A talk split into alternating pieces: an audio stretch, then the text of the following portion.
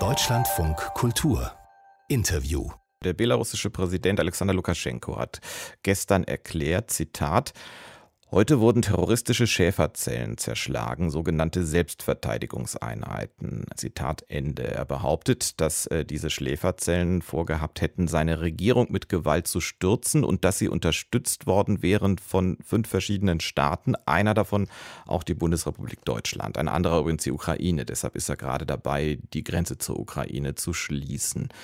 Vorwürfe, die noch weit über das hinausgehen, was wir sonst die Woche gehört haben. Zum Beispiel äh, die Anweisung ebenfalls aus Minsk, das Goethe-Institut äh, dort zu schließen und, und, und. Wir wollen über all das reden mit Johannes Schraps, Bundestagsabgeordneter der SPD, Mitglied im, im Europaausschuss und Berichterstatter seiner Fraktion für Belarus. Schönen guten Morgen, Herr Schraps. Schönen guten Morgen. Ich bitte Sie jetzt nicht, das mal kurz zu dementieren mit der Unterstützung von Terroreinheiten, aber ein Dementi muss es natürlich auf offizieller Ebene geben. Aber darüber hinaus zu solchen Vorwürfen, die Bundesrepublik hätte Terroreinheiten unterstützt, um einen Umsturz herbeizuführen in Belarus. Was kann man dazu eigentlich noch sagen? Ja, also bleibt einem wirklich manchmal ein bisschen die Spucke weg, wenn man hört, äh, wie sich Lukaschenko da angeblich, man kann das ja gar nicht immer so richtig nachprüfen, wie sich äh, Lukaschenko da angeblich äußert. Ähm, ja, es, man muss da, glaube ich, wirklich in Frage stellen mittlerweile, ähm, ob äh, der Diktator da noch ganz bei Sinnen ist. Das sind auch äh, Gespräche, die wir immer wieder auch mit dem Auswärtigen Amt, äh, wenn wir Vertreterinnen und Vertreter auch von der EU oder aus dem deutschen Außenministerium im Bundestag äh, zu Gesprächen zu Gast haben, über, über die natürlich auch gesprochen wird, dass man, ob man Lukaschenko eigentlich überhaupt noch ernst nehmen kann und ob der eigentlich überhaupt noch weiß, was er tut und irgendeine Strategie hat. Aber es zeigt aus meiner Sicht in allererster Linie, wie groß die Angst des Diktators eigentlich ist, ähm, dass er sich nicht mehr an der Macht halten kann. Man hat ja zwischenzeitlich äh, nach, den, nach der Aufruhr im August, nach den Wahlen letzten Jahres, lange Zeit nicht so richtig absehen können, in welche Richtung sich die Situation entwickelt. Dann hat man den Eindruck gehabt, Lukaschenko säße wieder fester im Sattel. Aber dieses Vorgehen, dieses sich rechtfertigen für eigene, für eigenes Vorgehen, das äh, finde ich ist doch ein sehr deutliches Anzeichen, dass er sich nicht so sicher ist, äh, dass er sich an der Macht klammern kann, wie das von außen vielleicht im Moment manchmal den Anschein macht. Wenn man ein Flugzeug zur Landung zwingt, nur um einen, beziehungsweise man das Paar zählt maximal zwei vermeintliche Gegner äh, im Land zu halten, wie das passiert ist bei der Ryanair-Maschine, dann ist das auch so ein Zeichen. Da haben die EU auch mit Unterstützung Deutschlands mit Sanktionen reagiert. Daraufhin hat er dann auch wieder mit Maßnahmen reagiert. Also kann man weiter mit Sanktionen arbeiten, dann würde sich das doch immer weiter zuspitzen. Ja, es ist schon äh, eine gewisse Eskalationsspirale zu erkennen, das äh, muss ich auch sagen. Die Entführung äh, bzw. die Zwangslandung des Ryanair-Passagierflugzeugs äh, nach Minsk, das ist ja auch schon ein beispielloser Vorgang gewesen, äh, den man aus meiner Sicht auch nicht ohne Reaktion äh, belassen konnte. Wir haben ja ähm, im Dezember schon das dritte Sanktionspaket verabschiedet gehabt, jetzt nach dieser Situation, dem Vorfall mit dem Ryanair-Flugzeug sozusagen ein viertes Sanktionspaket, wo wir die personenbezogenen Sanktionen ja nochmal ausgeweitet haben und das alles äh, auch in einem gemeinsamen europäischen Vorgehen. Das halte ich auch für richtig und das wird auch von der Opposition, von Oppositionsvertretern, mit denen wir regelmäßig uns auch austauschen, befürwortet. Ähm, man kann auch äh, in bestimmten Bereichen erkennen, dass diese Sanktionen Wirkung entfalten. Aber selbstverständlich, es ist tatsächlich auch so, dass äh, Lukaschenko da auch jedes Mal darauf reagiert. Und das hat er jetzt auch getan, indem er beispielsweise die Ausweisung äh, des Goethe-Instituts und des Deutschen Akademischen Auslandsdienstes äh, ähm, für die, ich glaube, innerhalb der nächsten vier Wochen veranlasst hat.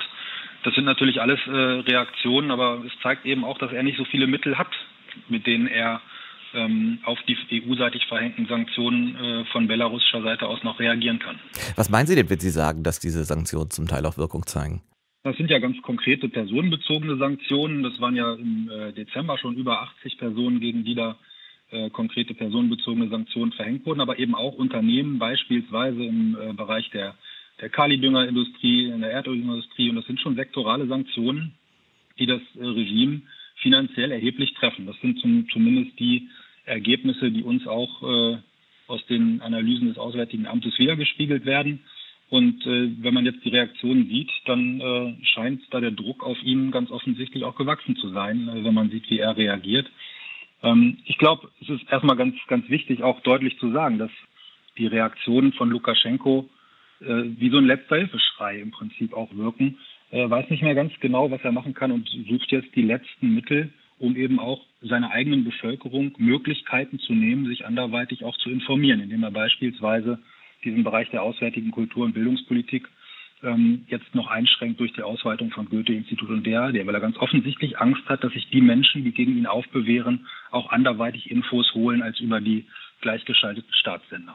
Sie haben es selbst gesagt, also Lukaschenko hat, was das Goethe-Institut, auch andere Kulturinstitute, zum Beispiel das französische und eben den DAAD angeht, jetzt äh, vor wenigen Tagen eine Frist von vier Wochen eingeräumt. Würden Sie sagen, gut, die Zeit müssen wir eigentlich nutzen, um die Arbeit da geregelt zu beenden oder sehen Sie noch Spielraum, um sie fortzusetzen?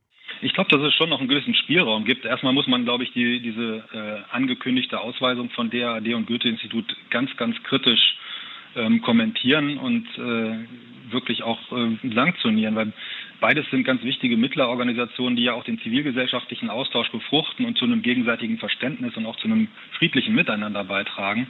Und ich meine, wir haben 157 Goethe-Institute in 98 Ländern und zwar auch in Ländern, mit denen wir ein schwieriges Verhältnis haben oder in denen die Umstände aufgrund von Konflikten teilweise schwierig sind weil es eigentlich im internationalen Kontext einen Konsens gibt, dass solche Einrichtungen sich ganz gut eignen, um Kontakte und Gesprächskanäle auch dann zu erhalten, wenn es ansonsten schwierig ist. Und aus diesem Konsens verabschiedet sich Belarus mit dieser Entscheidung und isoliert sich damit natürlich international auch weiter.